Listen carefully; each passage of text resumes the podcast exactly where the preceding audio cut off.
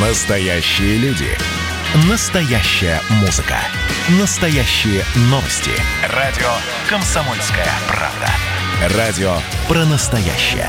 97,2 FM.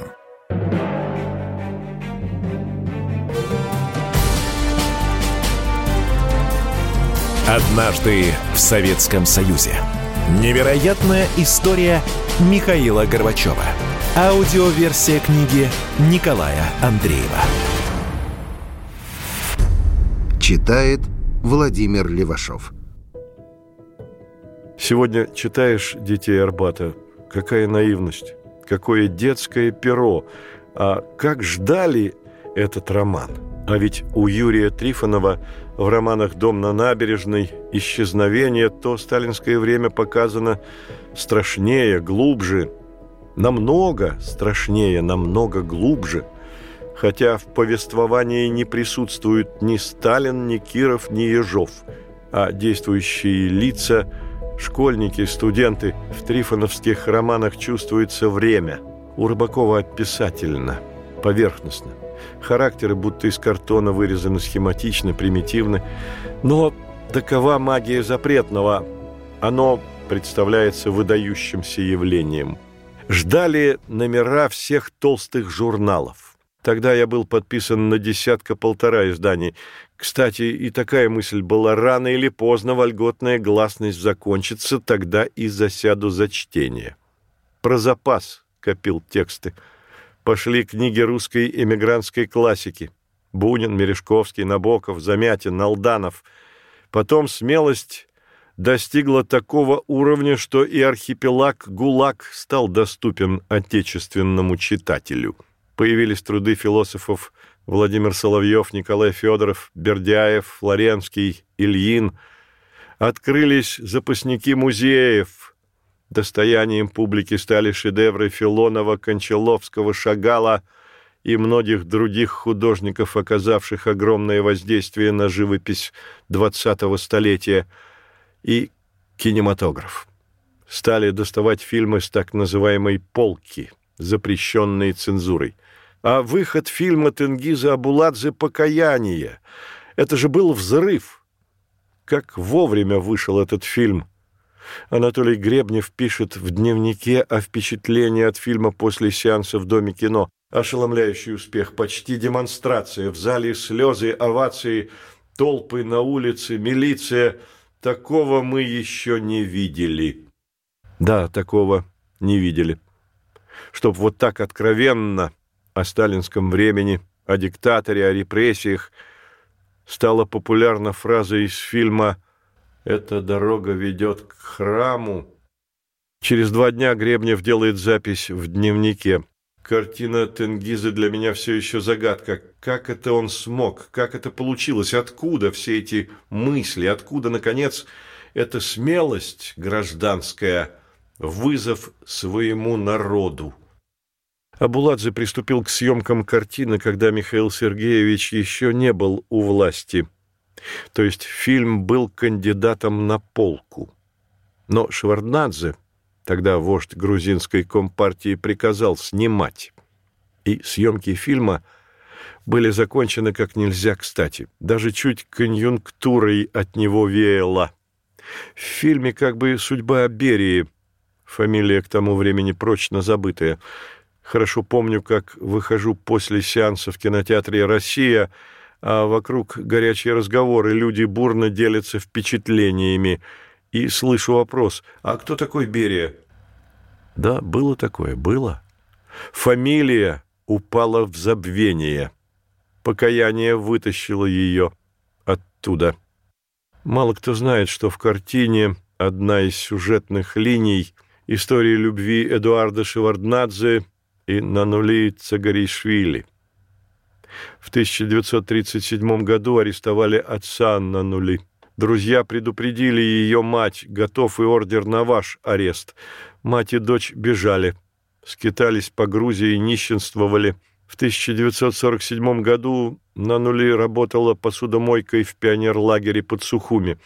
Туда приехал Эдуард, инструктор райкома комсомола, влюбился в Нанули, предложил ей руку и сердце – Она ему рассказала, дочь врага народа, потому если они поженятся, это сломает его карьеру. Он долго молчал. Сказал, карьера для него ничто без нее. У него педагогическое образование, устроиться учителем. Они поженились, а после смерти Сталина Шеварднадзе поступил в партшколу. Ну, а дальше известно. И уж сразу добавлю еще одну семейную пару, которая ощутила на себе давление эпохи. Это Егор Кузьмич Легачев и его жена Зинаида Ивановна. Она дочь расстрелянного в 1937 году командира корпуса. Студентами они познакомились. Он комсомольский активист, потому связь с дочерью врага народа могла сказаться на его карьере. Он не бросил любимую. Михаил Сергеевич имеет прямое отношение к выходу покаяния на широкий экран. Идеологи предлагали обсудить на политбюро, пускать ли его в широкий прокат. Михаил Сергеевич сказал, вопрос этот пусть решают сами кинематографисты. В Союзе кинематографистов только этого и ждали. Так был создан прецедент. И поддержали фильм такие два разных политика – Легачев и Яковлев. Во все времена советской власти прессой управляли. Главным редакторам давали указания, о чем писать, про кого писать, а какие темы не затрагивать под угрозой снятия. А во времена Сталина и расстрела – Порядок этот, давать указания прессе, в перестройку сохранился. Михаил Сергеевич собирал руководителей средств массовой информации, рассказывал о деятельности Политбюро и секретариата, выражал свое отношение к публикациям. Вынужден был маневрировать, учитывая настроение аппарата. Иногда маскировался под махрового реакционера, будто бы не терпящего свободное слово – Практиковал подобный инструктаж и Легачев. У него такой взгляд на печать. Поддерживать гласность, но при условии, если она служит укреплению социалистических принципов. Гласность не должна вредить партии и государству – не понимал Егор Кузьмич публикаций, в которых автор позволял себе выйти за рамки утвержденной Центральным комитетом позиции. Встречался с руководителями средств массовой информации Александр Николаевич Яковлев. Его позиция – пишите обо всем, но не врите. Исходите из того, что гласность – не подарок власти, а стержень демократии. Перестаньте бегать за разрешениями, что публиковать, а что нет. Берите ответственность на себя. Философ Межуев – разоблачает дьявольский замысел Яковлева. Он нанес точный и расчетливый удар по советскому государству. Ни одно государство в мире не могло бы без ущерба для себя выдержать волну идеологической самокритики, которая началась с подачи курируемого им отдела пропаганды ЦК КПСС в 1987-88 годах – невозможно на протяжении двух лет заниматься целенаправленным разоблачением истории своего государства, нескончаемым вытаскиванием на свет Божий темных пятен, чтобы потом пытаться всеми силами это государство спасать от крушения. Если б так элементарно, как рисует философ, и не был настроен Яковлев все до основания снести. Как-то в Волынском он смотрел с цыковскими работниками телевизор.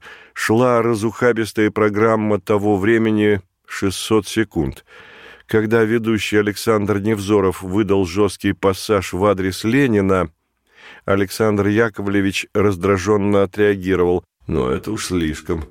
Должно же быть что-то святое». Но и признаем – возник дикий перекос между стремительной политической реформой и реформой экономической. Она топталась на месте. И журналисты, и политики, и простые граждане со сладострастием садистски занимались самокритикой, проклиная промахи в экономической хозяйственной деятельности. Не жалели черной краски, если говорили о низком качестве наших товаров, особенно в сравнении с зарубежным. И все это справедливо. Постепенно убедили себя, что ни на что не способны. Открывшаяся гласность не по нраву партийному аппарату. Даже Черняев, помощник Михаила Сергеевича, в некотором испуге. Начался повальный разгром нашей 70-летней советской истории, пересмотр всего и вся. И речь уже шла не о восстановлении истинной справедливости в отношении Бухарина, Троцкого и тому подобных деятелей, загубленных Сталином, а о том, что и у них тоже все было неправильно и сама Октябрьская революция превращалась в историческую ошибку. Стали подбираться к Ленину. Ленин перестал быть иконой, стали подвергать сомнению необходимость главного его дела – Октябрьского переворота 1917 года.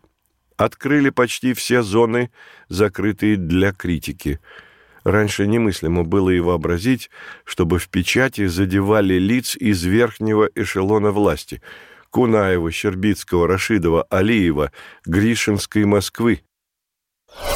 Продолжение через несколько минут.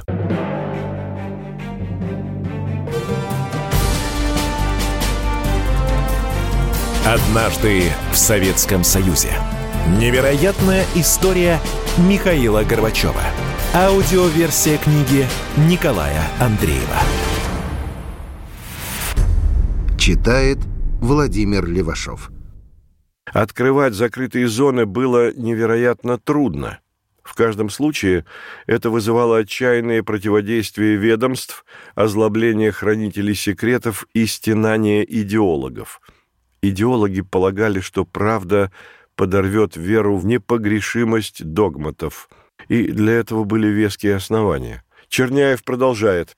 Я наблюдал, как Горбачев отругивался и гневался, прочтя на ночь какую-нибудь статейку, как нажимали на него из его ближайшего окружения в руководстве, паникуя по поводу распродажи советских социалистических ценностей. Но видел я, что пересмотр нашего прошлого и наших догм воздействовал на Горбачева.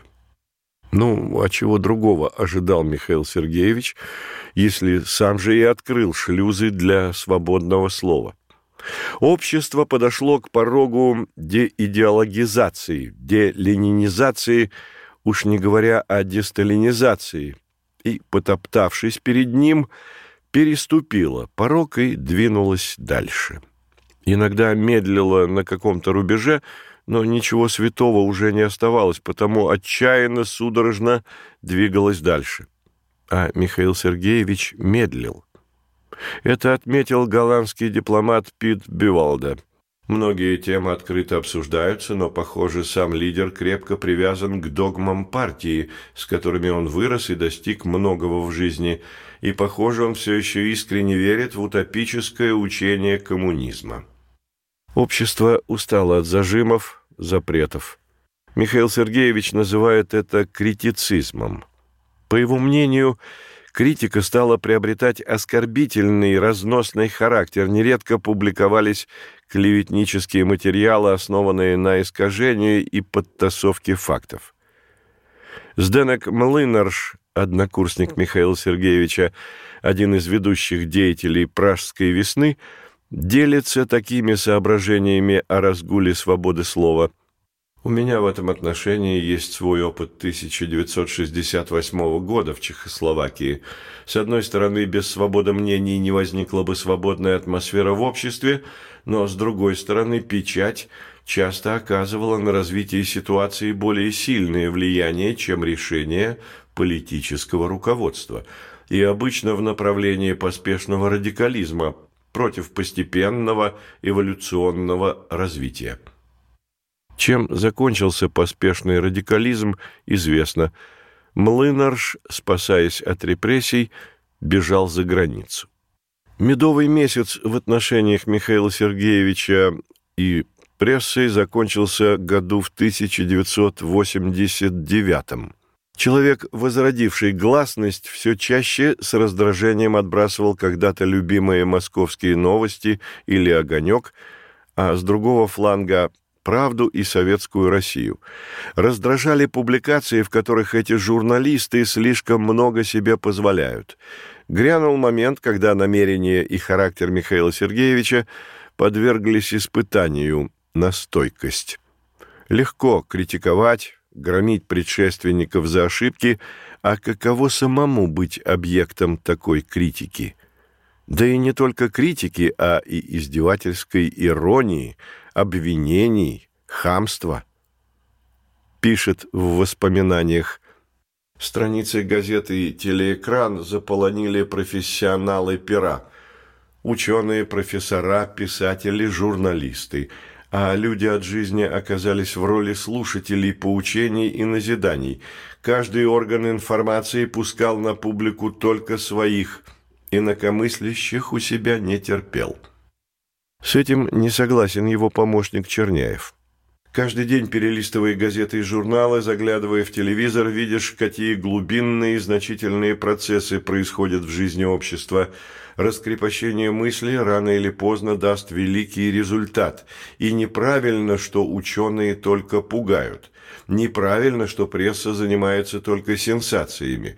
В любой газете, практически в каждом номере, есть материалы о живом опыте перестройки, и рабочих много печатают, не только их письма, но и беседы, интервью, статьи не дало результата раскрепощения мысли Анатолий Сергеевич. Или, точнее сказать, результат получился не тот, который ожидали.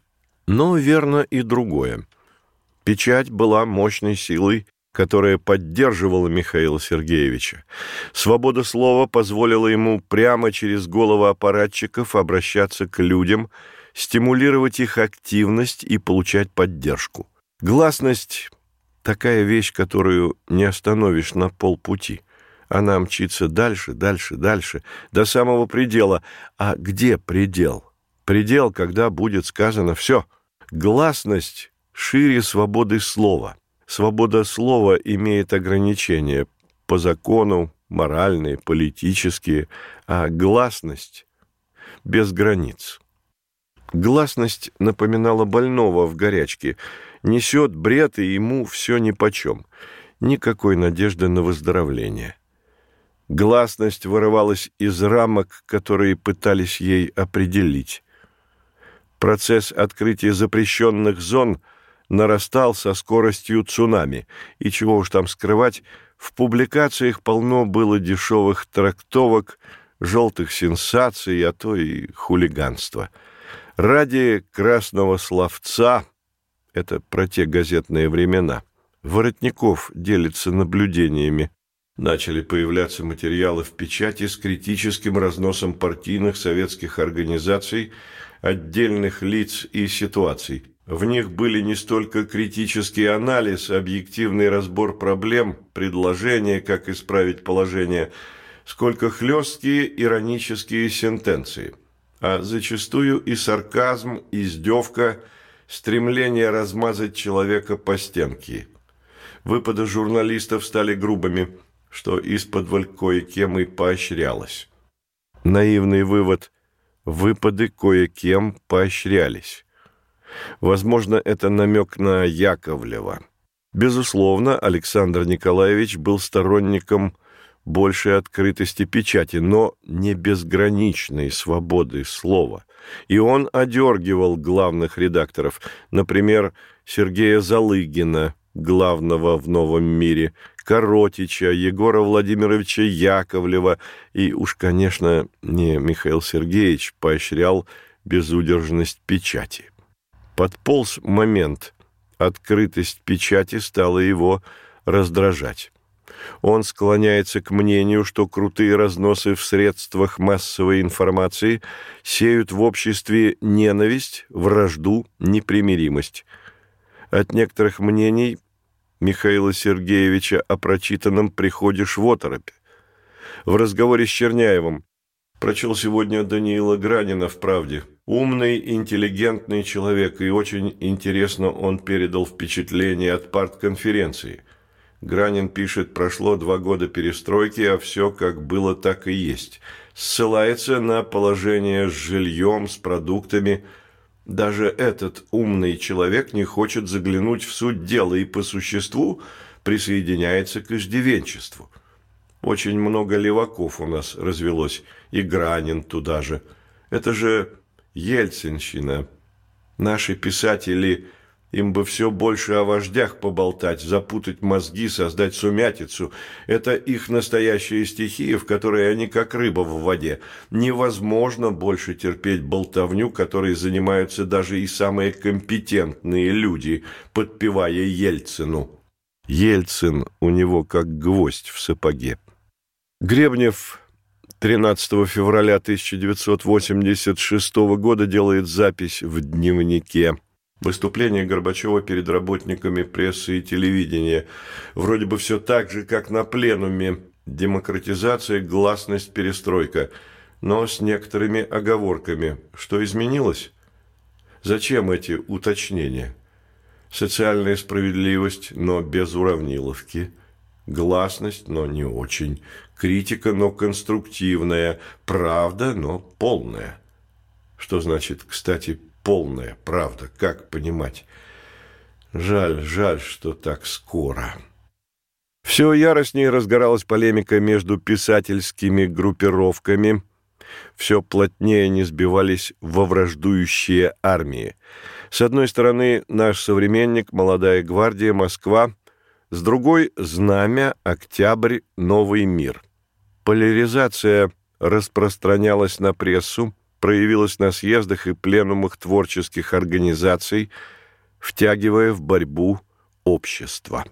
Михаил Сергеевич в воспоминаниях дает оценку той ситуации. «Мы стремились дать людям свободу слова, мысли, творчества – а уж как они ею воспользуются, зависело от них самих.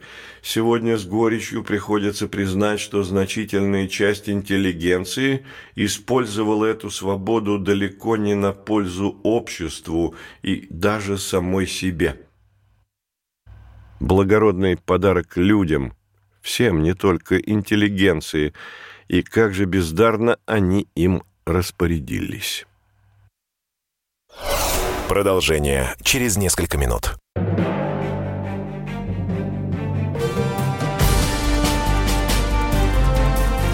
Однажды в Советском Союзе. Невероятная история Михаила Горбачева. Аудиоверсия книги Николая Андреева. Читает Владимир Левашов. Гребнев пишет в дневнике Бакланов рассказывал о встрече писателей с Горбачевым. Там зашел разговор о нашем съезде кинематографистов. Отвечая Михалкову, сказавшему что-то о пене, Горбачев заявил, что съезд кинематографистов прошел хорошо. Была, конечно, и пена, но тех, что сеял смуту, съезд прокатил на выборах, еще раз тем самым подтвердив свою справедливость. Дальше на реплику Егора Исаева, что вот, мол, настоящих народных артистов киношники забаллотировали, Михаил Сергеевич ответил, забаллотировали не за то, что они народные, не за талант, не за творчество, а за нравственные человеческие качества. Впрочем, священные коровы остались. Гребнев добавляет, раньше нельзя было трогать Бондарчука – теперь Лешу Германа. В литературных группировках Михаил Сергеевич больше склонялся, условно говоря, к Бондаревской партии. Вокруг Юрия Бондарева писатели сохранительной психологией. Наградил звездой Героя труда писателя Проскурина. Это вообще смешно, герой-писатель. Ясно же, что талантливому – Эту звезду не видать, а получит тот, кто сочиняет в русле партийной идеологии. Доживи Кочетов до тех времен, и он стал бы героем. С осени 1990 года, когда пресса безжалостно молотила Михаила Сергеевича, он повернулся к ней спиной. Отношения со многими редакторами напрочь испортились. Вполне человеческая реакция. Как Михаил Сергеевич мог относиться к Егору Владимировичу Яковлеву, если московские новости опубликовали прокламацию с требованием его отставки? Особенно возмущен он был публикациями, в которых нагло передергивались факты. Бизнесмен Тарасов сообщил в МН, по его сведениям, Горбачев договорился с японцами продать им Курильские острова за 200 миллиардов долларов. Явная ложь. Леонид Петрович Кравченко рассказывает о визите Михаила Сергеевича в Японию. «Я был на одном из последних раундов переговоров с Кайфу когда тот буквально умолял Горбачева пойти на небольшие уступки в вопросе о северных территориях, то есть тех самых Курильских островах, вокруг которых десятилетиями у нас идут переговоры с Японией. Дошло до того, что японский лидер прослезился и просил, чтобы в текстовой записи итогового документа о переговорах выражалась надежда на дальнейшее урегулирование спорного вопроса. На такую запись Горбачев согласился, и это выглядело успехом для Кайфу. Вот и все. А что происходит в стране? На радикализм в стиле Мао Горбачев был не способен. В июне 1986 года собрался пленум ЦК. В докладе Михаил Сергеевич представил план преобразований в народном хозяйстве – в воспоминаниях похвалился. Тогда было впервые сказано, что в новой пятилетке все отрасли экономики должны быть переведены на новые методы хозяйствования. Смешно, впервые сказано. До новых методах хозяйствования еще со времен Хрущева публика была наслышана. Члены ЦК в выступлениях на пленуме, разумеется, выразили полную поддержку курсу на реформы – но сквозила и неуверенность. Михаил Сергеевич очередной раз приходит к выводу, с этими кадрами реформы не сотворишь. Пишет в воспоминаниях. Люди, привыкшие десятилетиями занимать высокие должности, явно опасались, что новации катапультируют их из начальственных кресел. При таких настроениях руководящих кадров трудно было рассчитывать на успех. Да ничего они не опасались за свою партийную жизнь на них столько раз накатывали реформы, новые методы хозяйствования и прочие изобретения высшего аппаратного ума, что уже и не воспринимали их всерьез. Да и к тому же Михаил Сергеевич ничего конкретного и не предложил, если не считать слов «перестройка», «гласность», «демократизация». И набрел Михаил Сергеевич на как ему казалось, эффективный метод улучшения дел на производстве – выбирать руководителей предприятий. Утверждает, что ему это подсказали во время поездок. Михаил Сергеевич, надо дать возможность нам самим выбирать руководителей, выдвигать умных, порядочных, работящих. Тогда и дело пойдет на лад. Просто. Слишком просто. Просто до бессмысленности – я работал в газете «Известия», и редакции тоже выбирала руководителя, главного редактора. Выбрали безусловного лидера Игоря Несторовича Галимбиовского. Тем не менее, стоит выслушать историю, которую представил на эту тему Надеян, заместитель главного редактора. Когда я сказал мистеру Бенджамину Брэдли, что мы избрали главного редактора «Известий», он посмотрел на меня недоуменно – Ко времени нашей беседы белый как лунь Бен Брэдли уже не был главным редактором газеты «Вашингтон-Пост», но оставался легендой американской журналистики. Помолчав, он спросил, как это? «Тайным голосованием», — ответил я не без гордости, за торжество известинской демократии. «Наверное, мистер Игорь совершенно выдающийся человек. Я просто не могу себе вообразить, выборы главного редактора ежедневной газеты. Так не бывает, чтобы грибцы на галере тайным голосованием избирали того, кто каждый день будет хлестать их тяжелым бичом по голым потным спинам. Если бы в нашей пост произошло нечто подобное, то меня и единогласно тайным голосованием постановили бы повесить на первом же дереве через минуту после того, как завершился бы подсчет голосов. Согласен с мистером Брэдли. Именно хлестать бичом грибцов на галерах. Конечно, не в буквальном смысле, но по сути именно так. Нас в известиях хлестать не надо было, работа нам была в удовольствие. Да и по авторитету рядом с Голембиовским на тот момент никого и рядом не поставить. Выбор осознанный. Ну, а на обыкновенном предприятии кого выберут? того, что свой в доску, которого можно и послать, если вдруг он что-то такое потребует, что работяге не понравится, не поставят над собой начальником того, кто будет поигрывать хлыстом. Нездоровая, короче, затея. Михаил Сергеевич прикинул бы идею выбора руководителя на себе. Вот представим фантастический вариант. Члены Политбюро после смерти Черненко свободно выбирают генерального секретаря. Ну, то есть каждый голосовал бы, исходя не из партийной дисциплины, а сообразуясь со своей выгодой. И уж точно Михаил Сергеевич тогда бы не собрал бы необходимые голоса.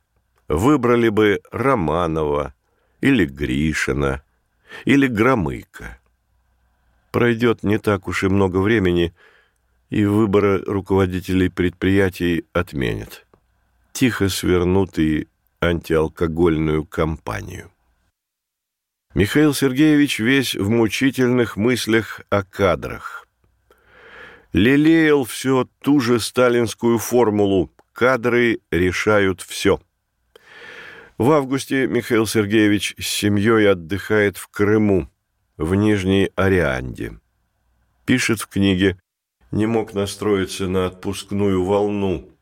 Заботы и тревоги переполняли меня, на душе было муторно.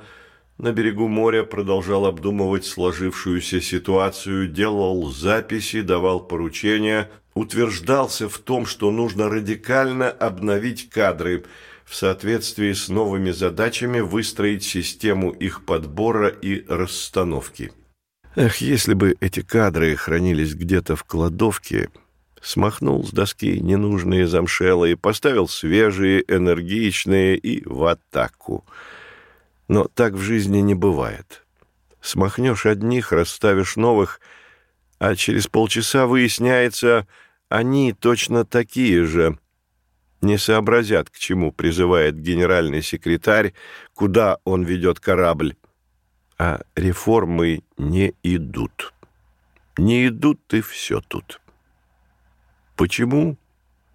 Не может Михаил Сергеевич найти ответ.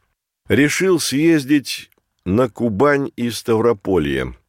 Как он сам объясняет, побеседовать с людьми, проверить свои размышления. Ну, побывал. И услышал все то же. «Михаил Сергеевич, мы за вас, но вот начальство...» Михаил Сергеевич очередной раз удостоверился в выводе. Народ политику перестройки поддерживает, а партийные и управленческие структуры стоят незыблемо на старых позициях. Нет, никто не против, все за, но ничего не меняется. Продолжение через несколько минут.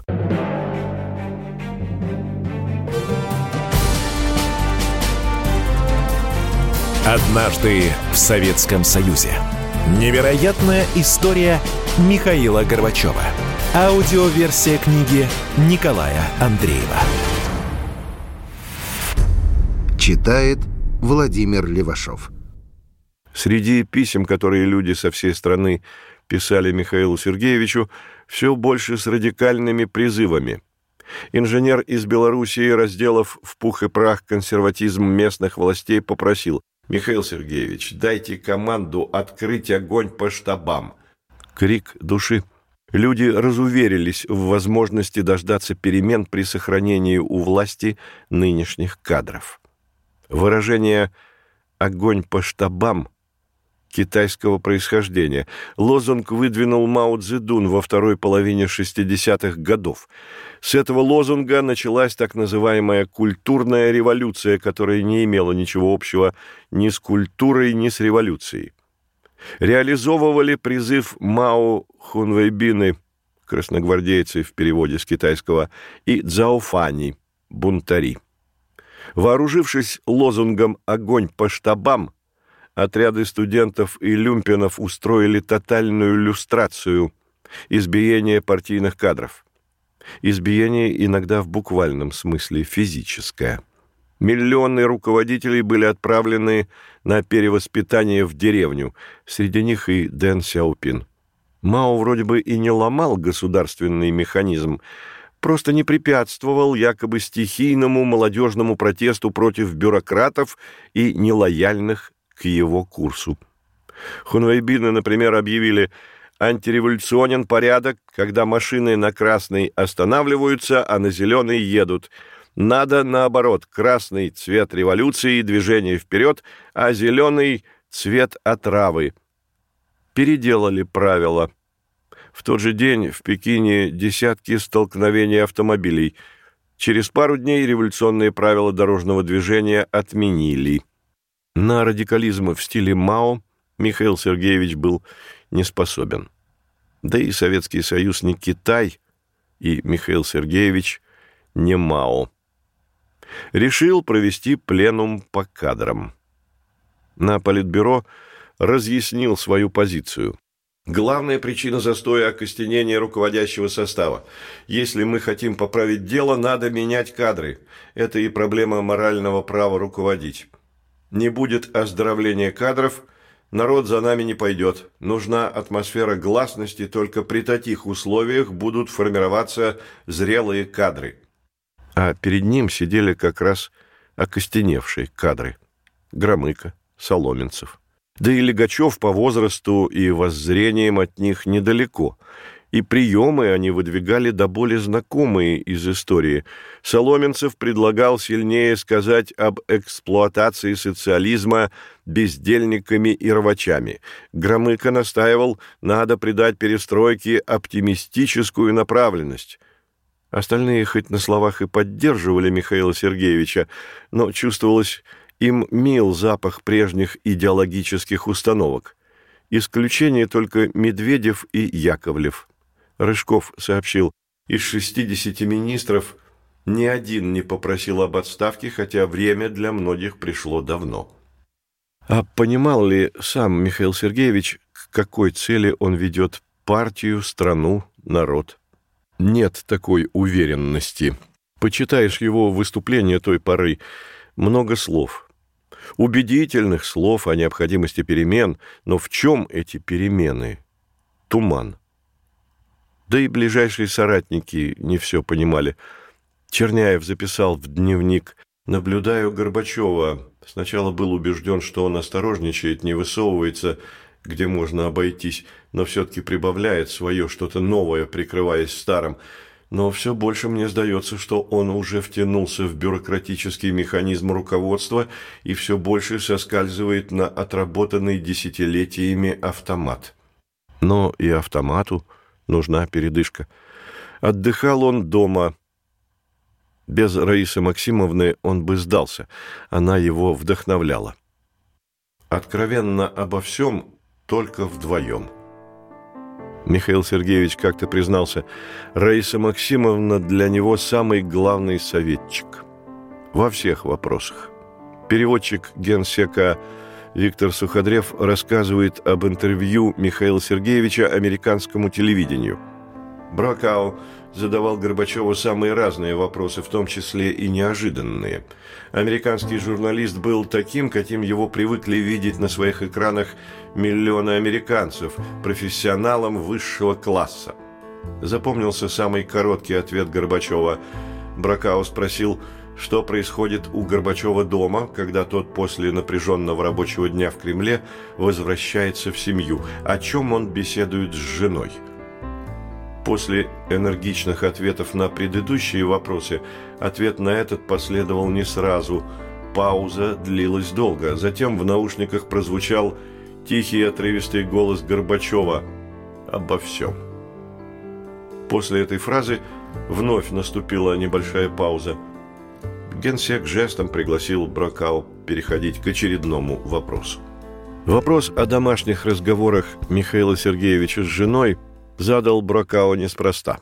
К тому времени, а это 1987 год, и в стране, и за рубежом тема супруги нового советского лидера вызывала много разговоров. Раиса Максимовна часто появлялась на телеэкранах при поездках ее мужа не только за рубеж, но и по городам родной страны. И не только появлялась, но и проявляла активность подавала реплики, высказывала непререкаемые суждения. Сама Раиса Максимовна логично обосновывает концепцию, почему она неотступна с мужем. Если рядом с Рейганом его Нэнси, это совершенно нормально. А если Горбачев появился с женой, это уже революция. Когда Михаил Сергеевич стал главой государства, в России в отношении жен руководителей страны была одна традиция – не существовать – и эта традиция была сформулирована еще со времен Сталина. Жена главы государства как понятие вообще не существовало. Поэтому мое появление рядом с Горбачевым и было воспринято как революция. Поучительно сравнить с Наиной Иосифовной Ельциной.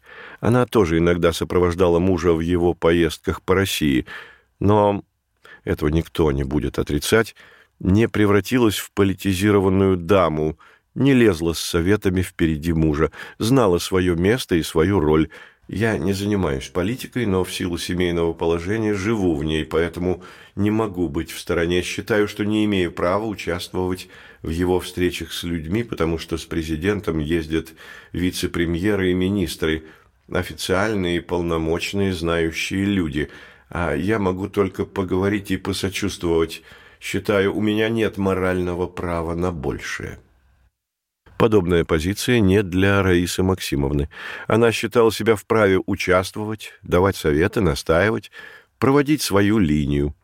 Правда, сама она начисто отвергает, что была главным советником Михаила Сергеевича. Никогда в его государственные или политические дела я не вмешивалась, считала лишь своим долгом поддержать, помочь.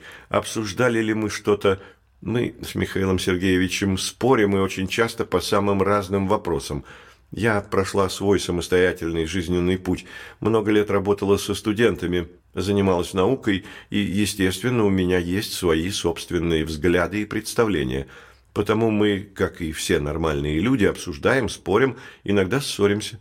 Ну и что в этом особенного? Безусловно, ничего особенного. В любой семье обсуждают, спорят, ссорятся и влияют друг на друга. Раиса Максимовна и эту тему затрагивает. Вопрос о моем влиянии на Михаила Сергеевича я делю на две части. Есть вопросы житейского, бытового, личного плана, это одно дело, и есть мое влияние на Михаила Сергеевича в смысле принятия политических, государственных решений. Поскольку я человек, который может не просто кивать, а имеет собственное мнение, способен спорить, с чем-то не согласиться, то мы с Михаилом Сергеевичем многое обсуждали. А как же иначе? Ведь страна жила такими огромными переменами. Но и не только в те годы, когда Горбачев стал главой государства, мы и раньше в семье обсуждали все интересующие нас вопросы. Это не значит, что муж делал за меня мою работу, а я делала его. Нет. Но как относиться к такому свидетельству одного из близких к Горбачевым человека Болдина? Раиса Максимовна стала постоянным участником подготовки материалов к съездам и конференциям партии. Она просматривала и другие материалы, высказывала свои замечания и пожелания.